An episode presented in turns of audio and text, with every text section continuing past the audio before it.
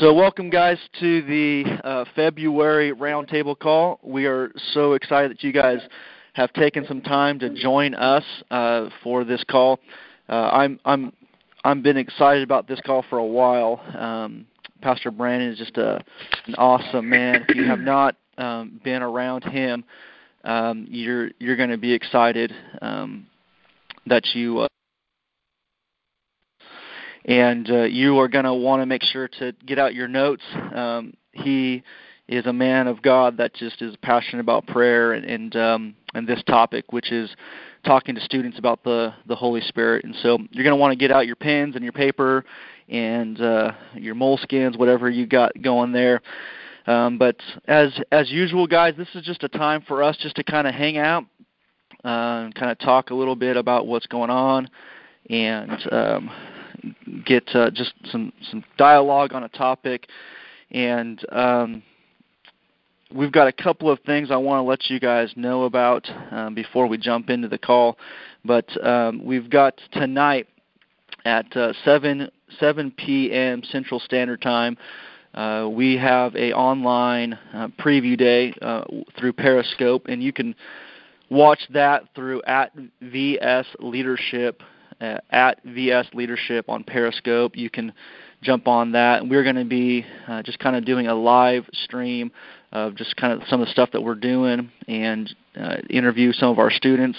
I know that um, a lot of you guys uh, are out of state uh, or your students just aren't able to make it to a in-person preview day and so we just want to give you guys that option also next wednesday so a week from yesterday we have our live preview here uh, at the church. And so we'd love for any of your juniors and seniors to come, be a part, check out the program, check out what it uh, what it looks like to be a part of um, our program here, and um, see if it might be a fit for them. Also, uh, next month we've got uh, an awesome, awesome speaker. I'm excited to hear from him as well. It's Landon Pickering, and uh, Landon uh, had most of his leadership experience um, largely uh, by serving one of the largest youth ministries in America and overseeing multi site locations with Ed Young Jr. at Fellowship Church. Uh, he now is a youth ministry speaker, a coach, and he travels around helping um, build thriving youth ministries around the nation. Uh, he is he's a good friend, and he lives in Dallas, uh, the Dallas, Texas area, and uh, works now at a church uh, helping them rebuild their youth ministry and kind of build that up and get that going.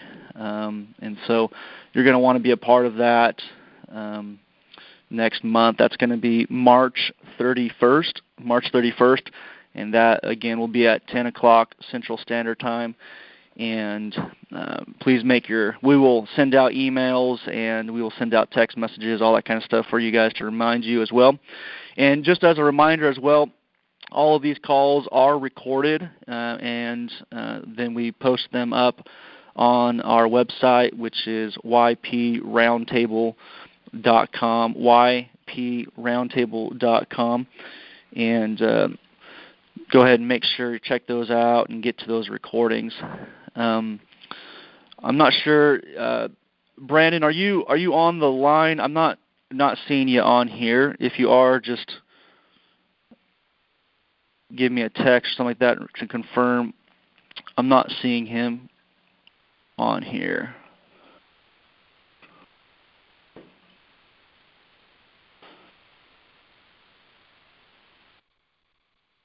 Hello. Hello, Brandon. Are you there? Yeah, sorry, I've been trying to. I've been yelling the whole time. I'm calling you from my office line, so that's probably why I'm not showing up my desk. Okay, let me go ahead and m- mute, and then I'll unmute. Uh, we'll get this thing going. Hold on one second.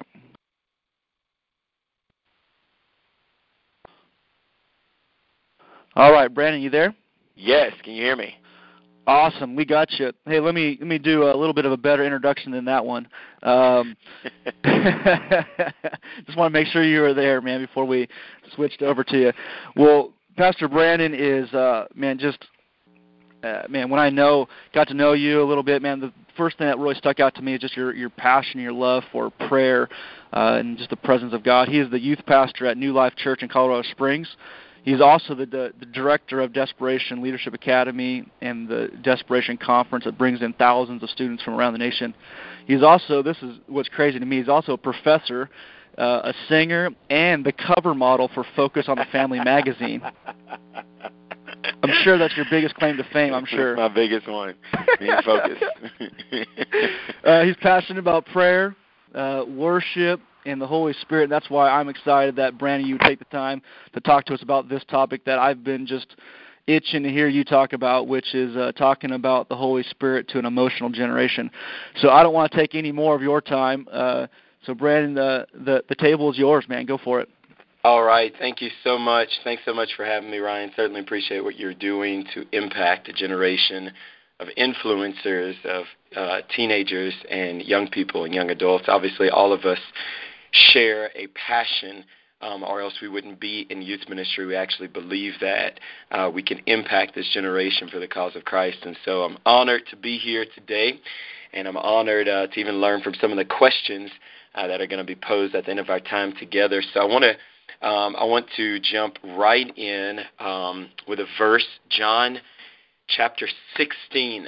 Uh, John chapter 16, uh, verse 7 uh, says, But very truly I tell you, out of the NIV, Jesus talking here, uh, it is for your good that I'm going away. Unless I go away, the advocate will not come to you. But if I go, I will send him to you. Let me pray first, real quick, and then we'll jump in. Holy Spirit of the living God, we just invite you into this conversation. We thank you that you are our teacher. You are our mentor. You are our instructor and our advocate. We ask for your voice to be clearly uh, to be clearly heard by the hearts of all that are um, on this call and all that are going to listen to this call in the future. Come and teach us of your ways so that we may impact and effect change in a generation through your leadership, through your presence and your power for the glory of Jesus. Amen. Um, I am uh, so thankful specifically to to the Holy Spirit um, for all that He has done in my life, uh, who He has been uh, since my early teenage years, whenever I first just kind of encountered the Lord. Um, a little bit of my background is that I grew up in grew up in church my whole life. Uh, some of my earliest memories is my mom, you know, praying in the Spirit over me as a young person. God, take Brandon, use him for your for your glory, and uh, just seeing different manifestations of the Holy Spirit. But it wasn't until later in my teenage years where I really kind of owned my own faith, had an encounter with the person of the Holy Spirit, and then um, that was after months of reading books and reading Scripture and seeing, reading about signs and wonders in the New Testament, and reading about the ministry of the Holy Spirit, specifically in Acts, and uh, some of the New Testament epistles, that kind of set me on this journey of saying, all right, Holy Spirit, I can see that you are real. Um, and I want everything that you have for me, and I want your leadership. I want friendship with you um, in my life. And so, long before I was in ministry as a high as a high school student, just kind of praying prayers specifically to the Holy Spirit. Um, I want to be used by you. I want to know you. I want to see you. Um, I want to change my generation, and I know that I cannot do it. I can I can maybe do a little bit um, without you, but I can make a lasting impact and effect uh, with you, with your leadership, with your wisdom um, in my life. And so, um, through a series of events getting in, in youth ministry uh, right after I finished college, my undergrad year, um, uh, in January of uh, 2007 or so. It was about six months after I finished my undergrad year, and I remember serving at my church down in Louisiana. And um, I was just a few months into youth ministry at that time, and I remember, obviously, depending on where you are in the youth ministry journey, you know, I think all of us would look back and say the first couple years was just, uh, all right, you know, Jesus, we we got a service tonight, and um, I hope you show up. It'd be awesome if you do, uh, but uh, and and and really just that dependence, like that reliance upon Jesus. Like I remember nights thinking, God, if you don't show up, this thing is going to be a freaking just a train wreck. I mean, I wasn't that smart. I wasn't that learned. I wasn't that experienced. Just had a hunger for God as a 22 year old, and um, I lived pretty passionately for the Lord in my teenage and young adult years, and just felt this calling to affect change in a generation. Um, but I remember it was one night before a service, and um, I was praying in my office at the time down in, in Lake Charles, Louisiana, at my home church and I remember the Holy Spirit speaking to me so clearly, like, like just in my heart. Um, Brandon, don't ever try to do youth ministry specifically. Don't ever try to do youth ministry without the fire of my presence. Always pray for my fire specifically.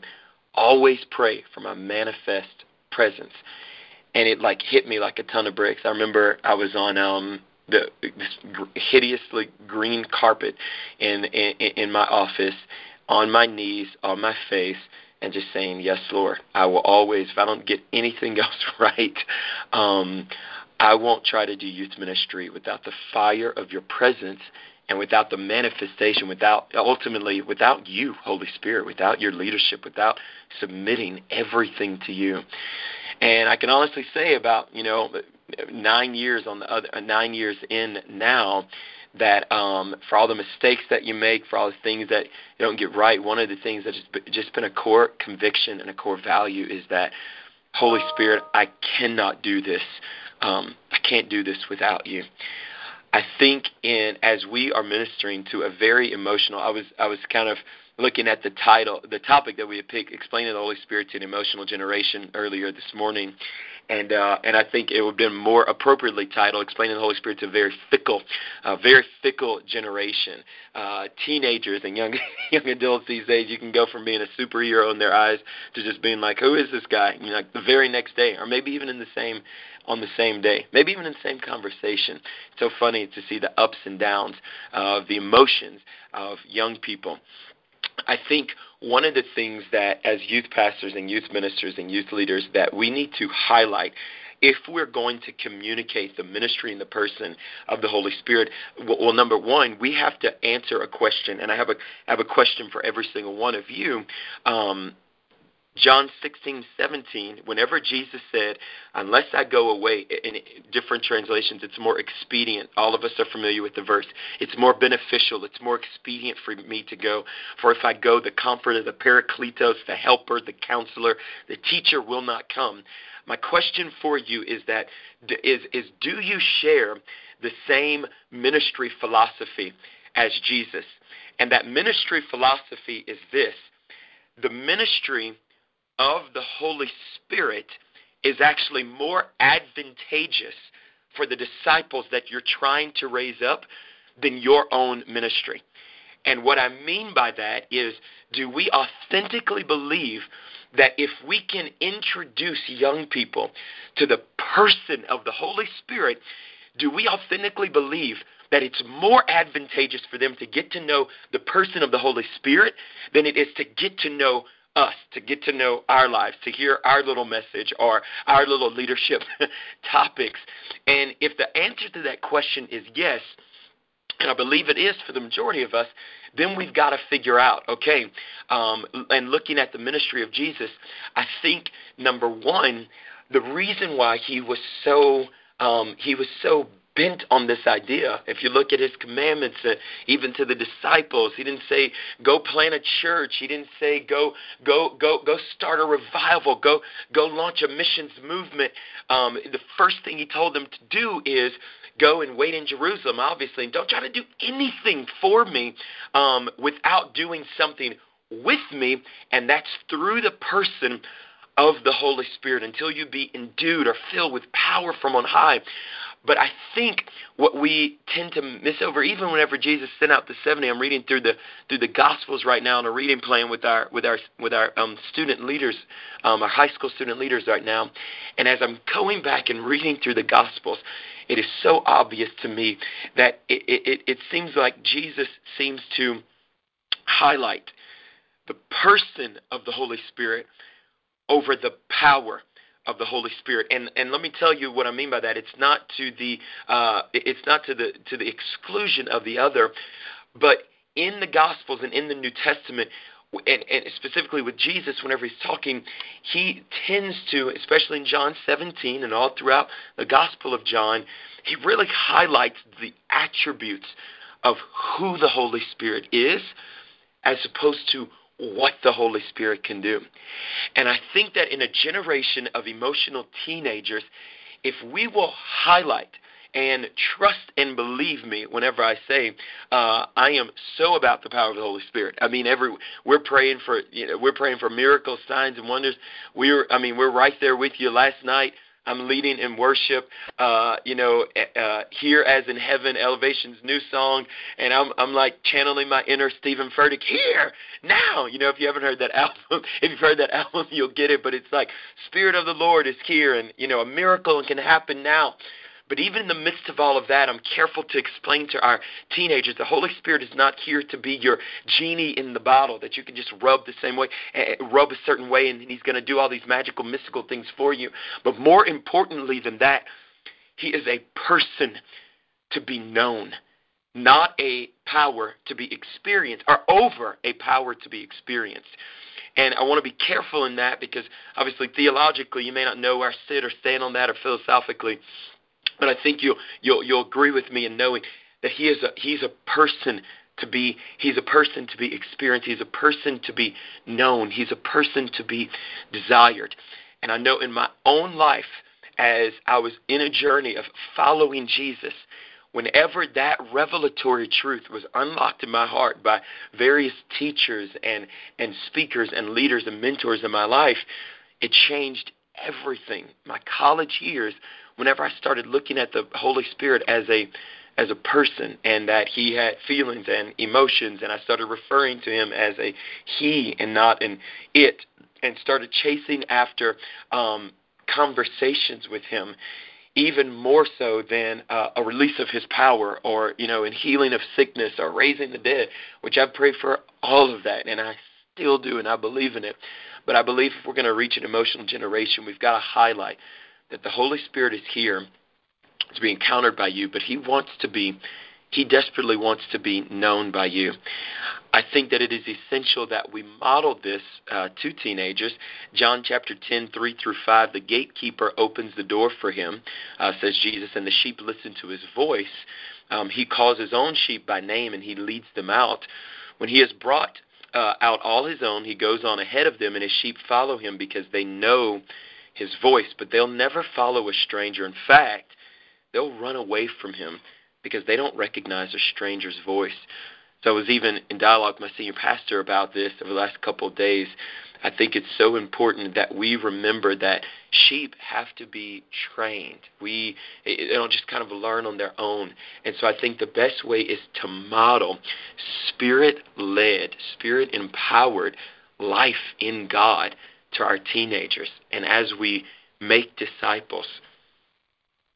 I love to say this, you know, if you will emphasize um, the attributes of the Holy Spirit, it can be a game changer in your youth ministry, whether it's through small group discussion or even on the main stage platform.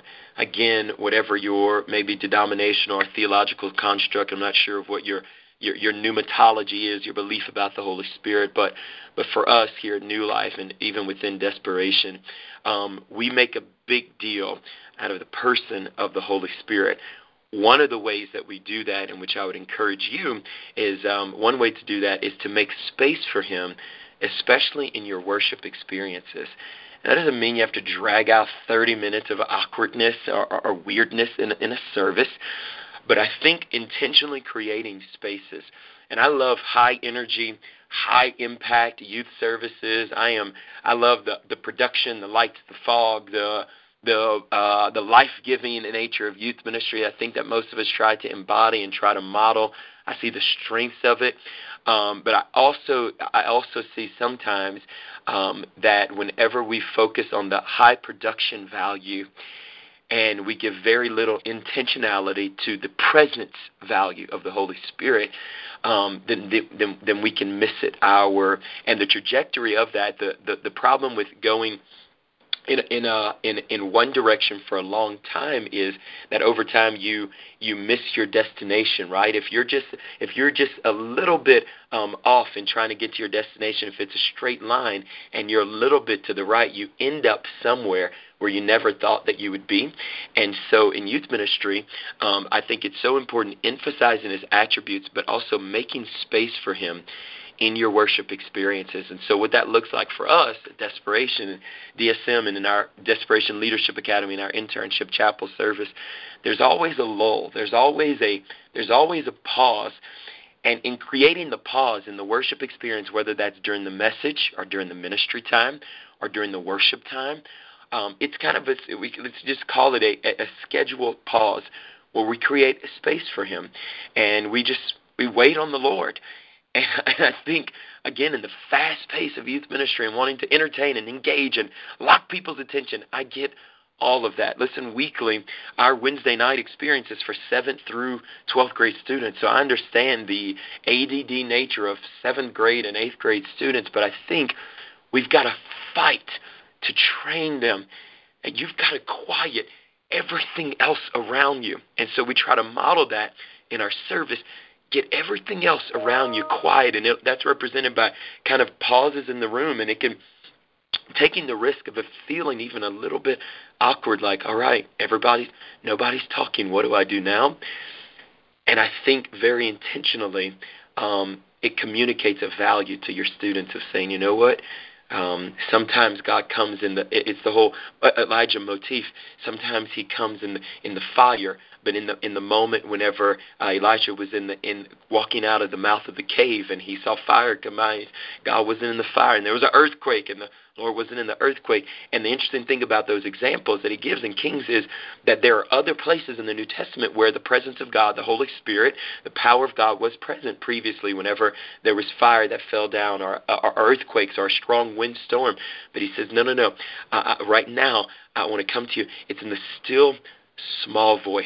And so teaching young people to tune in to the voice of God. It's kind of like um, like the old radio tuners of kind of going through, and, and there's a little bit of uh, of um, uh, of noise in the background and and static, and it's like, all right, I'm I'm turning that dial back and forth until I can hear the voice of God for myself. Ultimately, it's a conversation whenever we're dealing with a fickle generation of teaching young people that they can hear from the voice of God via specifically through the person of the Holy Spirit. He is the person that Jesus has deemed uh, necessary and valuable and and so important to say it's him who is going to and obviously we're all familiar with the the the, the the high Trinitarian even view and, and, and what Jesus brings out about the Holy Spirit, especially in the rest of John 17, he will lead you into all truth. He will guide you into all truth. He won't speak anything of his own. Everything he speaks is literally secondhand because he's heard my Father say it and he's going to glorify me. I think teaching them to create quiet, um, potentially awkward moments of leaning and impressing and hearing the voice of the Holy Spirit and championing those moments whenever they happen. Um, emphasizing the ministry of the Holy Spirit, emphasizing the person of the Holy Spirit is a deep value of mine. I was talking to a student, it was actually last Wednesday night, a high school student who came, and during our prayer time uh, with, with our interns uh, earlier during that day, um, we prayed specifically, Lord, and somebody felt like they had a word that, um, hey, I feel like the Holy Spirit is saying um, we are specifically supposed to pray for students who are supposed to be here. We're in the middle of a purity series. Pray specifically for students who are supposed to be here who had no plans of coming, but they will be drawn by the Holy Spirit. Okay, so somebody kind of share that word. So we prayed specifically about that. And later that night, uh, as the Lord would have it, um, it was after the service. I'm introduced to a guy, and, and it's his first time coming in about five or so months. And I'm talking to him after the service, and we, you know, we in this Fool's Gold series right now on sexual purity, and I and he's just sharing with me, you know, hey, Pastor Brain, I'm I'm so glad I came tonight, and he's like, I just got to tell you, I was sitting at Chick Fil A eating at six o'clock, and I just got this thought, I started Googling youth groups. No, it was his first time. It hadn't been six months. It was his first time never come. And so he said, I started Googling nearby youth groups. I saw DSM popped up. I saw you how to service at seven. And I just got this impression, like this drawing. I'm supposed to go to that church tonight. I'm supposed to go to, to this youth group tonight. I've never been before. And so, why do I use that as an example? Well, later on in our debrief, with amongst our interns, I say, hey, you know, whoever got the, the word about us praying specifically, and I told the guy, by the way, in that conversation, I said, you're here because the Holy Spirit drew you here. The Holy Spirit is just simply more of Jesus. That's what Oral Roberts, one of my favorite, one of my favorite quotes. Oral Roberts always talked about the Holy Spirit in articulating Him to a to a to a clueless uh, generation. Whenever it comes to talking about the person, in the ministry of the Holy Spirit, charismatic experience, etc., he said the Holy Spirit. The best way for me to explain Him to you is that He is simply more of Jesus. And I love using that language as well. And so I use that with our students and our interns. And so I tell the young man, that's the that's the Holy Spirit. He drew you here. You know, we prayed for you. We we didn't know who you were, but but we prayed that the that the Holy Spirit would draw people who had no intentions of coming. Then later on in the debrief, just to affirm that, because we're always trying to model that. We want to affirm you can hear the voice of God. You can hear the voice through the ministry and through getting to know the person of the Holy Spirit. And so I'm celebrating this win and saying, Hey, whoever got that word, it was it was just spot on and I'm so thankful that you led us to pray because I met the student that that one of the students that, that we prayed for by the Holy Spirit by you just taking a risk. Um, another verse that I love to highlight whenever it comes to these this idea of the Holy Spirit because I think we you know immediately associate messiness or um, improper uh, I don't know improper doctrinal things or improper uh, uses or applications, the gifts of the Spirit, ministry of the Holy Spirit. Sometimes there can be a fear, and I so get it because I am a youth pastor. I'm not uh, an evangelist. I don't just. I, I'm a youth pastor, so I care about the local church. I care about the ramifications, the damages whenever things go awry. Um, I have conversations all of the time with parents. I had parents in my in my office just uh, about two or three months ago, just talking about this idea of the Holy Spirit and and the gifts of the Holy Spirit and manifestations of the Holy Spirit. Some different things that were taking place, you know, uh, or that had taken place in our in our recent services. I'm just articulating to them, this is what we believe, this is who we are, and you know, this can be controversial, but I am so passionate about in, articulating both the presence and the power of the Holy Spirit to a generation that seems to be largely clueless or misinformed. Um, Proverbs 4 is where I'm going, where there are no oxen, the manger is, is empty. Our New Living Translation says, without oxen, a stable stays clean.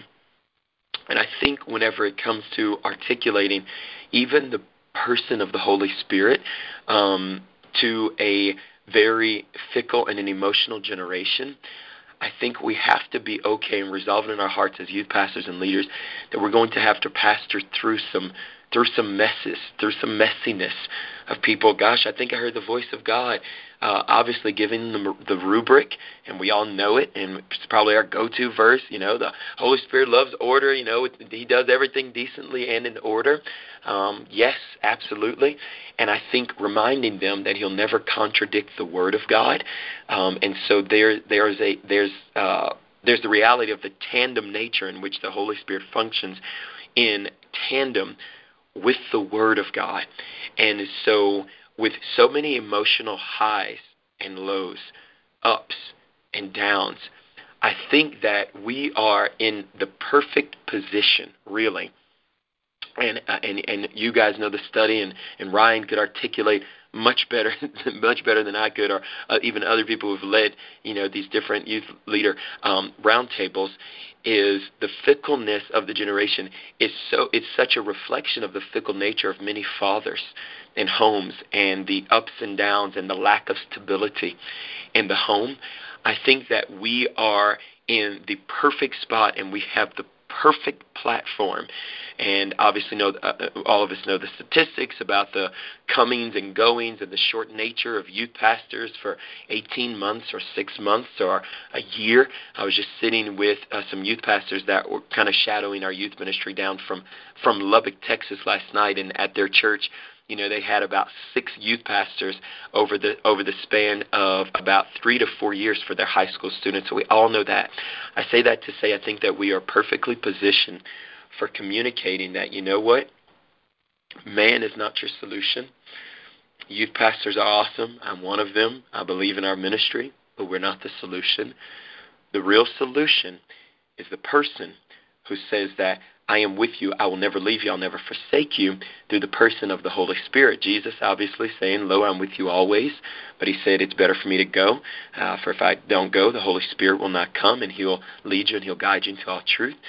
We introduce them to this person of the Holy Spirit and we remind them over and over again I may I may not be in your world always. Your mom and dad may not be in your world always different relationships will be up and down and they may go south or, or, or whatever. But there is one, and he has a name, and his name is the Holy Spirit. And he will walk with you in the darkest areas of your life and while we want to speak hope and we want to speak life, we, those of us, and I think Dale uh, could, could could preach the message for us. There are unexpected things that will happen in our journey that we had absolutely no plans of, did not logically make sense in our lives because life just has a way of happening. There is one who will perfectly understand everything that you will ever walk through, good and or bad, unexpected or expect it. And his name is the Holy Spirit. And it would do you well to begin seeking out relationship with him. And that can sound and seem so mystical, but just teaching them, get acquainted with him. Talk to him like your best friend. Talk to him like, and I, I mean, and, and you guys know as youth pastor, we'll do anything to drive home a point. I'll use the example. I mean, I would go as far to say, why don't you I mean, text uh, uh, text yourself even, or send a text to yourself. Uh, just download an app where you just type up something, or you text and you just say, "Holy Spirit, this is how I'm feeling. This is what I have to. This is what's on my heart. This is what I want to communicate to you. What does God have to say about this? What's your input about this situation?" And as they progress in taking risks, but again, risk taking is is so modeled. It's more caught than it is taught. And so taking risks in your services and in your discipleship structure of saying, hey, I think the Holy Spirit may be saying this. I think the Holy Spirit may be calling us to do this tonight, you guys. I think the Holy Spirit may be saying this. And listen, I am in a season of my life where at 32 years old and about nine and a half years into youth ministry, I am more challenged and more charged right now to take major risks that are calculated risks that are in the way of saying, hey, I, I think the Holy Spirit may be saying this, um, we've got to remember that it is not as mystical as it may seem. I think it is Acts around 15. Uh, my major encouragement all the time whenever I think, oh my gosh, is this just my mind or is this just Brandon or is this really the Holy Spirit? Is this my ego or my pride or my emotions trying to work something up? Because that's always the fear. I think if we're honest, is this me or is this those? Don't even talk about students. Let's talk about us. Let's talk about our own struggles. Like, is this you, Holy Spirit? I'm reminded of that great book that was written by the amazing founder of the largest international interdenominational missions movement, YWAM, Youth with a Mission, which I was privileged to be a part of for about six months of my life. Um, that that book that comes down to it by Loren Cunningham, the amazing founder of YWAM. Is that really you, God? I think if we're honest, we uh, we're often saying, "Is that you, Holy Spirit?" And more often than not, we we just kind of make the assumption, "No, it's no, it's not you." I'll just kind of keep going. What I am noticing is that the more that I take risks of saying, "Holy Spirit, is that you?" I think that's you. I think our paramount example, um, the quintessential kind of moment in Scripture in the New Testament, as I can see, is Acts 15 with the Jerusalem Council. And one of the most significant decisions that had to be made by church leaders ever in the New Testament church history, arguably, is whether or not Gentiles would have to be circumcised like Jews, which may not seem like a big deal to us. But those of us who are students of the Word of God and theologians, this is huge. And we would understand the theological implications that James, the brother of Jesus, the half brother of Jesus, who was the clear leader at that time, but the Jerusalem Council, church there in Jerusalem, And and it's so funny to me because arguably the most important decision that will be made in church history, the, the, the language that is used is it seems good to us and to the Holy Spirit. That's what James articulated. That we should not lay this burden on our Gentile brothers, that they will not have to be circumcised. And it's like, what it seems that's the best that you guys can. I mean, these are the these are these are people who are more close in terms of the to, to the day of Pentecost to Jesus' life here on earth than we would ever be, obviously on a timetable standpoint. And the best they could come up with and they walked with the Holy Spirit and knew the Holy Spirit. And obviously, we can all read the Luke Acts and, and read the continuation, the ministry of Jesus through through the book of Acts. But the best they could come up with was, it seems good to us, guys. and it seems to be pleasurable to the Holy Spirit, which, if I can comment on how someone is feeling, that is a huge statement that I have deep and intimate relationship with them. Whenever I can say this is how my wife is feeling, and it be true, it's because we're close. A best friend of mine, I can say, man, this is how he's feeling. It's because I've spent lots of time and I'm in close, in terms of proximity, I'm in close, so close with him. Um, I think that that is our model. So, really, articulating the person of the Holy Spirit to a generation really comes down to us and the closeness by which we walk with the Holy Spirit. Um, there is an old book, and gosh, you can hate him, love him, whatever.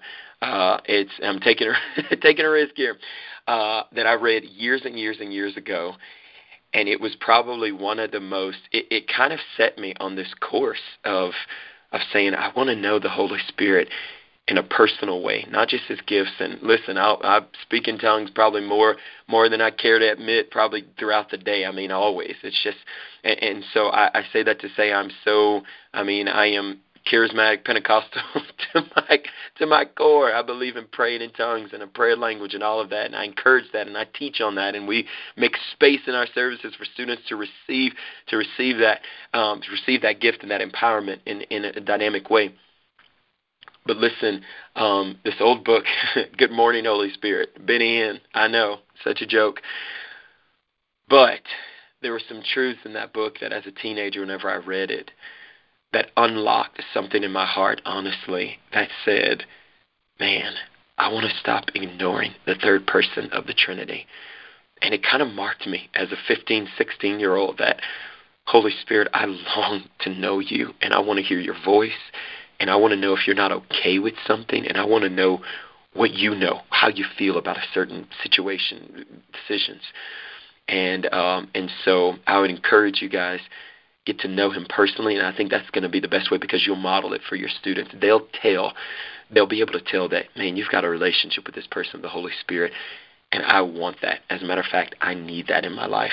Another book recommendation that that that I'll make in a stronger way is Holy Spirit Introduction, written by a dear friend of mine, John Bevere. He goes to our church here and able to be in close relationship with him and and uh, him and his son actually Addison who's a good friend of mine actually wrote this together specifically to communicate the person in the ministry of the Holy Spirit to youth and young adults in this generation who've kind of been burned or turned off by church. So with that said, I want to leave some time here in the next 18 20 minutes or so uh, for questions. So I'm not sure the format Ryan if you want to lead or facilitate the questions or do I um, but that'll conclude my talk.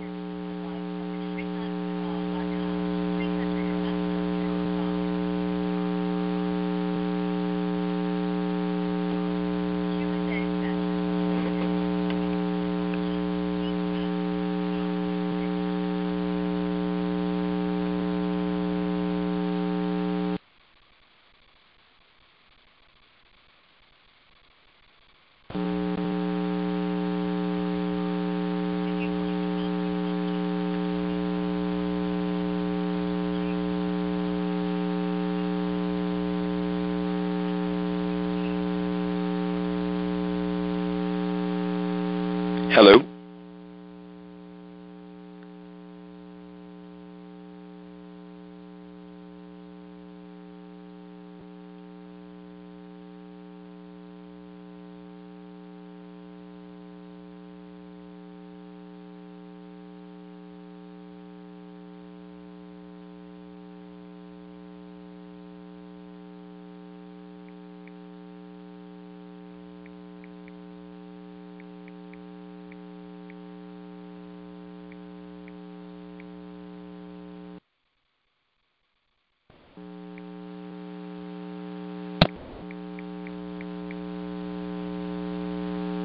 Hello? Hello. Hello? Hello? Was my phone the only one wigging out just now?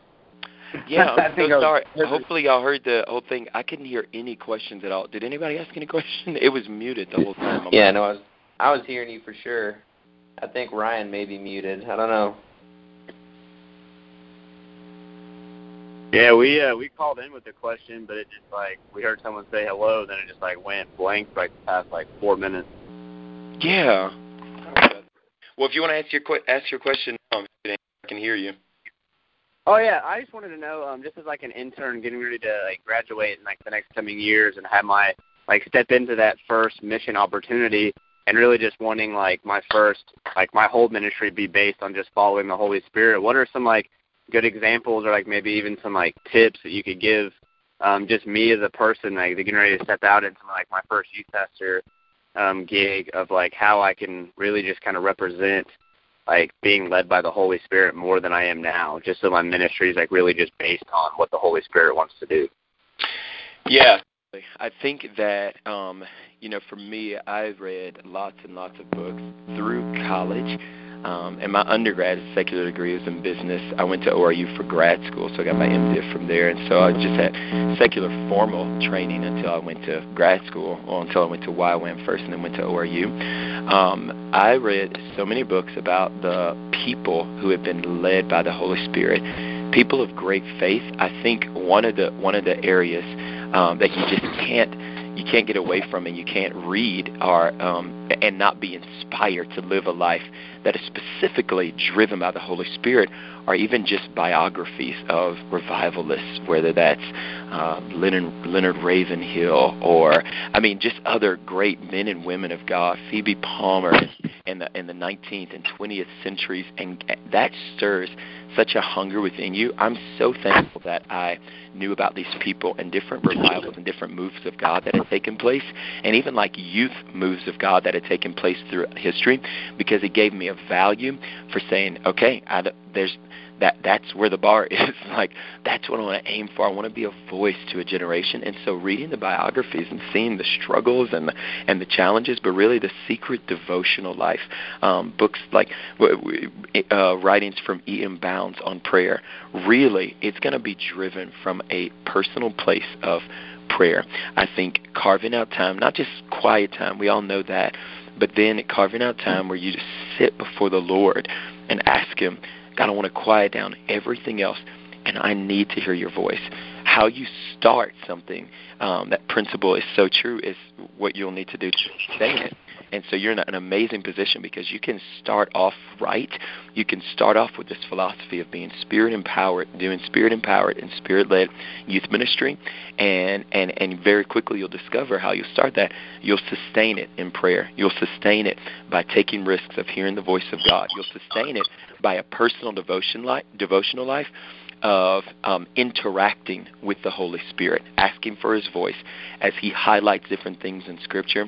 And like I said, uh, Holy Spirit and Introduction is a phenom- ph- phenomenal and fantastic book just to start off and just kind of reading. It's very devotional, and I would say just even reading books that are similar to that um, from uh, from influences who specifically seem to have uh, this close knit relationship or an emphasis or a desire um, to grow in their relationship, specifically with the person of the Holy Spirit.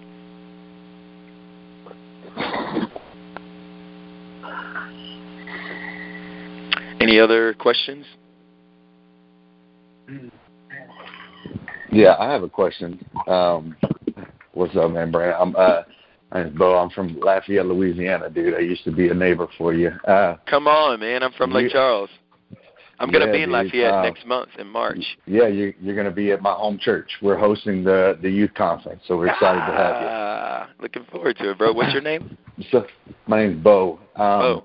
So, so you know, uh, South Louisiana culture, man, heavy Catholicism background, Absolutely. traditional, um, go to church, hour fifteen max. Yep. Um, just kind of that thing. So we've done we've done a really good job as a church, um, catering to that, but introducing you know, all of those things with us being a Pentecostal church and, you know, Assembly of God and just kind of that whole background. But as it relates to youth culture, man, it's like now more than ever, you talked about it being a fickle generation. How within that culture, a, a church a church, a heavy church population in the Catholicism world that is all about ritual, that's all about um, traditions. Yep. How, and and we're a church that is heavy. Is that done? And I don't want to sound superficial in any way, shape, or form, but how is how is how is that done? And how have you found that to be done, even when you were Lake Charles? hmm to do it in a way that does not scare the living daylights out of people and how's that explan how's that explanation process for you whenever you're introducing the idea and the person of the Holy Spirit to people who are really being educated about God and the things of God and not necessarily just tradition but about relationship. Like what does that what does that sound like? What does that look like in in a in a in a service format obviously outside of your training of your in developing your leaders but what does that look Yeah. like? Yeah, that's a great question, And I think you know I did youth ministry at a just an independent, non-denominational church in Lake Charles for five years before moving out to Colorado back in 2011.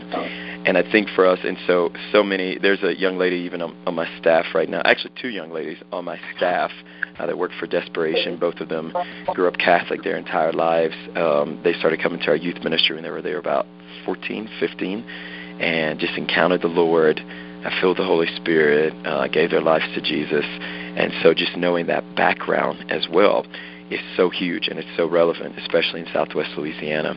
I think one of the things is um, the style and the one of my favorite quotes. I think it's Karl Menninger who says this: um, "To get a man to agree with you who is standing on the opposite side, metaphorically speaking, on the other side of the fence, uh, you can you can yell at that man, you can um, you can holler at him, and you can talk about your oppo- opposing or your differing viewpoints. But the best way to win a man to your side is to climb the fence, go over, shake his hand, give him a hug, and hear his perspective, and then walk with him over to your side. I think that sometimes we make these two mutually exclusive, and they are not. It I, I, for me, Bo, it was it is always and even still now today. I am in uh, Colorado is not the Bible Belt, and so I totally get it. In the same way, where the problematic areas are kids that are just so religious and steeped in tradition, and they've not even heard of the Holy Spirit. I'm talking to kids who are completely unchurched. Colorado, I mean, we've legalized weed. Church is not a priority. There's no such thing as a church culture, at least in it, even in Colorado Springs, that's hyper conservative with all of our parachurch organizations. It is so not a church culture. Um, and so I have 14 and 50 year olds. That's why I'm so passionate about it. That have never like it's like I mean even the idea of like a like a, a worship service is like where, where that you engage. It's like this is overwhelming.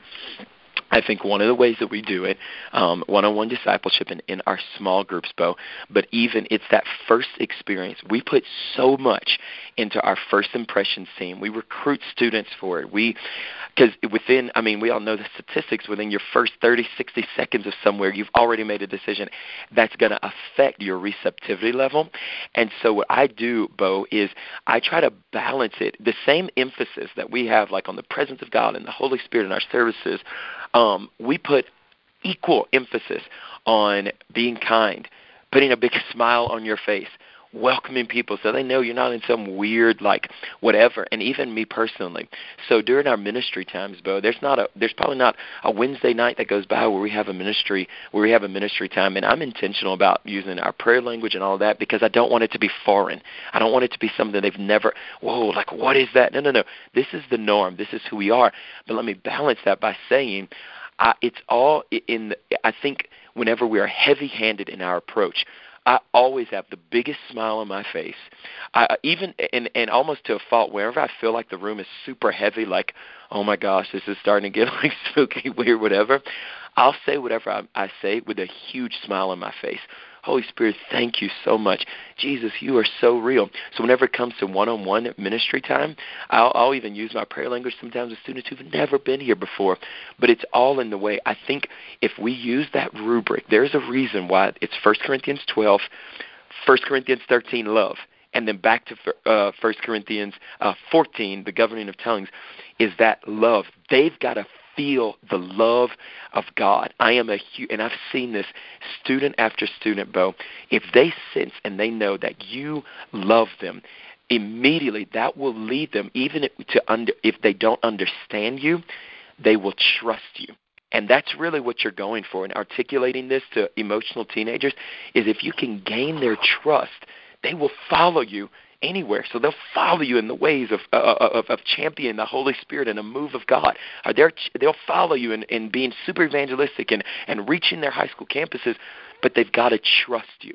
And so we work overtime in the service that there's trust. We work overtime the, from the moment they walk into uh, into our uh, into the youth building to build trust. And before service, there's games and activities and all that. What are we doing? We're building trust because I know we're probably going to have, especially if I feel like it's going to be an intense night of ministry, depending on the message. It's like, all right, we've got to go overboard in building trust. We've got to give out extra hugs tonight. We've got to we have got to create space in the service where we have conversation and strategically appoint leaders to newer students. Go talk to them, love on them, ask them their story, tell them you know what God's doing in your life because I know it's probably about to get weird. And and and you know what, Bo? Whenever we teach on the Holy Spirit, every single time I I tell them, I preface it guys, it's about to get weird in here. Like, let's just be okay with it. Let's just get the elephant out of the room, especially whenever we're doing like a ministry time for the baptism of the Holy Spirit. It's like, it's going to get weird for a minute, but then um but then you're going to experience and encounter the love of God ultimately because that's what the Holy Spirit always brings. He communicates the love of God in a greater dimension in your life. Um so that's what it looks like kind of pragmatically for us. That's the language that we use. That's the spirit in which we do it. It's joyful. It doesn't have to be this heavy weeping rolling on the floor thing. And let me also balance it by saying we are we are pretty intentional about kind of pastoring the weird and, and messy students, the weird and messy corners, the weird and messy moments. Um, so hopefully that that helps out a little bit. Yeah, no, that's so good, man. I appreciate it. I love I love your your illustrate or your emphasis on the people on the front end. Um, yeah, Jeannie says it so much. The most important time in your service is the first 15 and the last 15. And I think it's Absolutely. just about putting the emphasis on that first 15. Thanks, bro. Absolutely. I appreciate it. Yeah, for sure, man. Any other questions? Ryan, are you still there? Did we lose you? I don't know. Great. He's on. Hey, hey, Brandon. Um, got a question for you. Um, Okay. What's your name? Um, Carlos Ramos. And where are you uh, from? I'm from originally from SoCal, but uh, I now live in Fairfield, California, which is in NorCal. So, Okay. uh, so I've been a youth pastor about a, a year and a half. So learning uh, every day from from successes and failures uh, through that. And one thing I've learned is that you know you're teaching about the Holy Spirit and sharing with us your your personal uh, walk with Him. Is that uh, maybe the basic question that comes up, uh, at least for me, um, is that students ask, well, how do how do how do I get to hear the Holy Spirit? How do, uh, what like they ask me what steps to take, and what what do you um, maybe if students ask you that before, what do you tell them? I mean, because what I usually say is, you know, uh, get into your words, you know, carving out time with the Holy Spirit. But what if it's a new student? They're like totally new to it. How do you explain that to them? Yeah, great question, Carlos. Um, the thing is, if you start with, and this is why the, the principle is so important. What you, what you, however you start a youth ministry, uh, uh, a church, whatever, that's what you've got to create to sustain it, right? And so I think new believers in in my experience, Carlos, um, oftentimes it's easier for me to communicate and articulate hearing from the Holy Spirit to a new student who's kind of brand new to this because it doesn't come with some like presupposition, some pre, you know, some kind of experience wound, weird theology. It's just kind of like, all right, just tell me about it, whatever. So, so two different answers. Number one, for a brand new student, I would, I, I would direct them and show them, okay, the number one way that God speaks to you most often and the most frequent way He speaks is this gentle, small voice. And many times you will think that it is your own mind. It will you will think that this these are your own thoughts. So number 1, you're spot on having a relationship with the word of God, but then letting them know as you're interacting with the mm-hmm. word as you're interacting with the word, bro, Hebrews says the Word of God is living and active, sharper than any two edged sword. The Word of God is alive. So as you're reading, be listening with the ears of your heart and different thoughts that will come into your mind during those moments as long and, and this is where it takes pastoring and discipleship and mentoring and coaching to say okay if that lines up with the word that is god. You are hearing from god. Any moment that you can take to champion a student hearing from God creates such a momentum in their hearts because then that begins to stir faith in them like oh i can hear god. And so carlos i create the most the most simple like times whether even if it's in a worship moment and again it's taking risks if we're singing about the love of god talking about god being a good good father you're a good good father all of that stuff we really believe it as we're singing about the love of God, sometimes we'll just pause in a service and say, hey, we serve a speaking God. And that's the language that we use a lot. Um, and you just incorporate that into your verbiage. We, we serve a speaking God. Okay. The more you begin to disciple your students to know, oh, okay, yeah, God is a speaking God. He speaks to me through the person of the Holy Spirit. Oftentimes, He speaks through what I think are my own thoughts. So a thought will come across uh, come, come across my brain, come into my mind. And so in moments of worship, just saying, hey, I want everybody just to pause right now. I just want you to tell God what God means to you. Tell God you love Him. Tell whatever. Okay, now we're gonna we're just gonna take a moment and pause. I just believe that God is going to speak over every single one of you. And then again, Carlos, it, this is risky because it's like, well, you, was, I didn't hear anything. Well, the majority at some point, because God wants to teach this. And I think that's the thing that we've got to He wants teenagers to know his voice. My sheep know my voice. And so giving him space in an intentional way in a corporate setting of I believe God's going to speak to you. And if nothing else, you'll hear God say, I love you too. Because what good father, whenever you tell him you love him, doesn't say, I love you back? Does that make mm-hmm. sense? And again, that's risky because it's like, what if they don't? Well, I, I, I just believe that's a risk that's worth taking because the moment they hear man, I think I heard that was a thought that went ran through. I love you, my son. There was one. Let me give you this example, Carlos. As a kid, completely unchurched. I mean, completely unchurched. His name is Cameron Collins. He's in our youth ministry. He uh, he's a part of our student uh, high school leadership group that I that I have weekly in my home every Tuesday night. Just started coming to our youth ministry in the fall. It was during worship. During worship, and we're talking about hearing the voice of God and receiving the love of God. And this kid, I mean, I wish you knew him. He's, he comes from German descent, very stoic. His father's really stoic. I mean, classic German. And in the middle of worship, he breaks down. He comes up to me after the service and he tells me, Pastor Brandon, I heard God say tonight, "You are my son, and I love you." He's like, I, I heard him say those two words. This kid broke, big football player, six feet tall, junior in high school, on the on the leading football team in, in our city and he says, "I love you, and you're my son." And it just broke me, and with tears in his eyes. That was his moment. He gave his life to the Lord that night. He is following Him, but because he heard God. You, well, you want to know? Whenever he said that to me, I championed it. I confirmed it. I said, "Yes, that is God." I use it as an example. He and, and it wasn't an audible voice, but it was a thought that ran through his mind during worship while he was interacting with the person of the Holy Spirit. This thought came, and that is God because that lines up with God's word this can happen for you too, kind of thing. So does that help a little bit? Yeah, it definitely does. I, I mean, it, it's probably one of the most elementary questions for when it comes to no, it's uh, not. Holy Spirit, but uh, but it's vital for for us to lead them to to who He is. So totally. thank you so much, Brandon. Yes, no problem at all. Brandon, you got time for one more? Yeah, I do. I didn't want to Okay. keep anybody else past our time. I'm here. Cool. Hey, John, you want to jump in? Sure. Yeah. Absolutely. Um, uh, thanks, Brandon. Uh, definitely for for sharing this this call. No it's problem been at all. Thank absolutely phenomenal. Um, I just had a I had a question. I guess I, uh, for me, what you were saying about taking risks was huge. Um, I guess I tend to, um, just by nature, kind of default to what's safe, or I think, Mhm. or maybe what I can control uh, when it comes to services. Because I don't know, maybe I'm just that kind of guy. Like I want to, I want to have I want to have control over everything that's going on and make sure you know um, things go according to my plan, and pr- that's probably part of my problem. But uh, um, I guess I guess I'm curious, you know, in in stepping out and taking some of those risks. You know, have you ever had a um, a time or or a or a moment where it was you know you step out and took a risk and you know it it didn't go the way you wanted it to or uh, oh yeah, um, sure.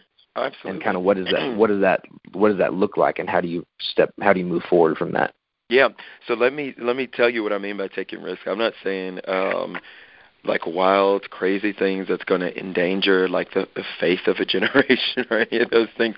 Um, when I'm talking about whenever I'm taking risks, I'm mainly referring to uh, whenever it comes to spirit-led, spirit-empowered ministry on this on the platform uh, kind of setting, is even taking risks of um, what you think you may have heard the Holy Spirit say to you.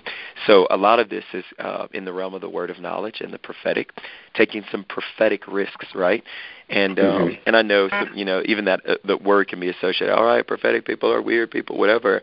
We are prophetic by our design, by our calling, by the anointing that God has given us. If there was ever a time that this generation needed authentic and real um, prophetic ministry and prophetic voices, not just youth leaders, not just youth pastors babysitting, but we need prophetic voices in this generation. Um, one of those, one of the ways to stir that up, and, and even in just in the service last night, I've been taking more risk, like I said, in the last two years than than ever before. Is during a ministry time, during an altar call time, which I mean, even like you know, many of us who know Jeannie, as as mom says, you know, altar ministries are kind of like a dying art in youth ministry. Like who does those anymore, kind of thing. Um, but I think for me, it looks like, oh, like asking, hey, I feel like I may have a word of knowledge on something. Is there anyone in the room who fill in the blank? And then there's just the awkward moment of, all right, nobody at all, moving right along. You know what I'm saying? but I think in that moment, I mean, you just feel like, oh, like I can't hear God, whatever. But it's Yeah. taking risks like that, I think, where the Holy Spirit says, okay, I can trust you because in the moment whenever I authentically give you something, at least you'll try. And I think, you know, I think, um, John, our, our, our hallmark example of this is Peter getting out of the boat, walking on water. And we've all preached it and we've all Mm. heard the message a billion times. But in what way are we getting out of the boat specifically as it relates to doing spirit empowered, spirit led ministry? It shouldn't be years. It shouldn't be months, bro. It should be weeks where you Wow. felt like that. All right, I gotta, I gotta get out of the boat because I, I want to walk on water, and I may drown. I may, and so for me, that that's what it looks like.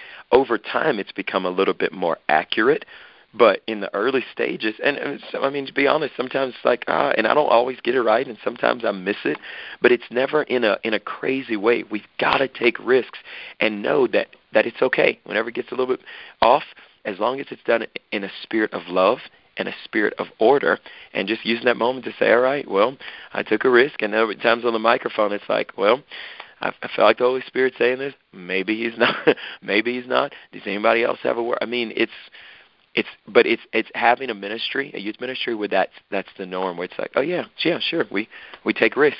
That will Mm. begin to show your students that my youth pastor, my youth leader, if he can take a risk and and be okay with maybe missing it a little bit, well, what do you think that that's going to communicate to them? Oh, if he misses it, at least he can take the risk. That that models courage. That models the boldness that it's going to take. And so we have students now who are praying for mm-hmm. friends in school and saying, okay, Lord, maybe you have a word to encourage them. And of course, these things come with teaching and training, but we focus heavily on the on the prophetic. And by prophetic, we just mean saying what God is saying over your friends. And our pastor, that's you know, that's a part of the culture of our church, saying what what what is God saying, find out what he's saying and start saying that. So as you're praying for a friend, just ask the Lord. Maybe there's something he wants to say to them. So that's my two cents in that area, John. That's huge. Thank you so much. No problem at all, bro. Well, Brandon, we are so thankful for your time, and I know uh, we've gone over a little bit. I want to honor Sorry your time, so man, we are we are so thankful for your time, and I know uh, you got all kinds of stuff going on, and so I just want to remind you guys that next month we got Landon Pickering uh, in, from a former youth pastor with Ed Young Jr. and he's going to be talking to us. Uh, and uh, make sure to be there. It's going to be March 31st, last Thursday of the month. Hopefully, you guys have a great time. I know you guys going on missions trips and all that kind of stuff. And so, praying that you guys have a great time. Dale, we are so um, man happy to hear about your progress and how things are going. Uh, Brandon, thank you so much for your time, and we'll No have problem this uh, up uh, on the recording on the website pretty soon. Thanks, guys. Have a great day. We'll talk Thank to you soon. y'all. Okay, bye bye. Thanks. Bye.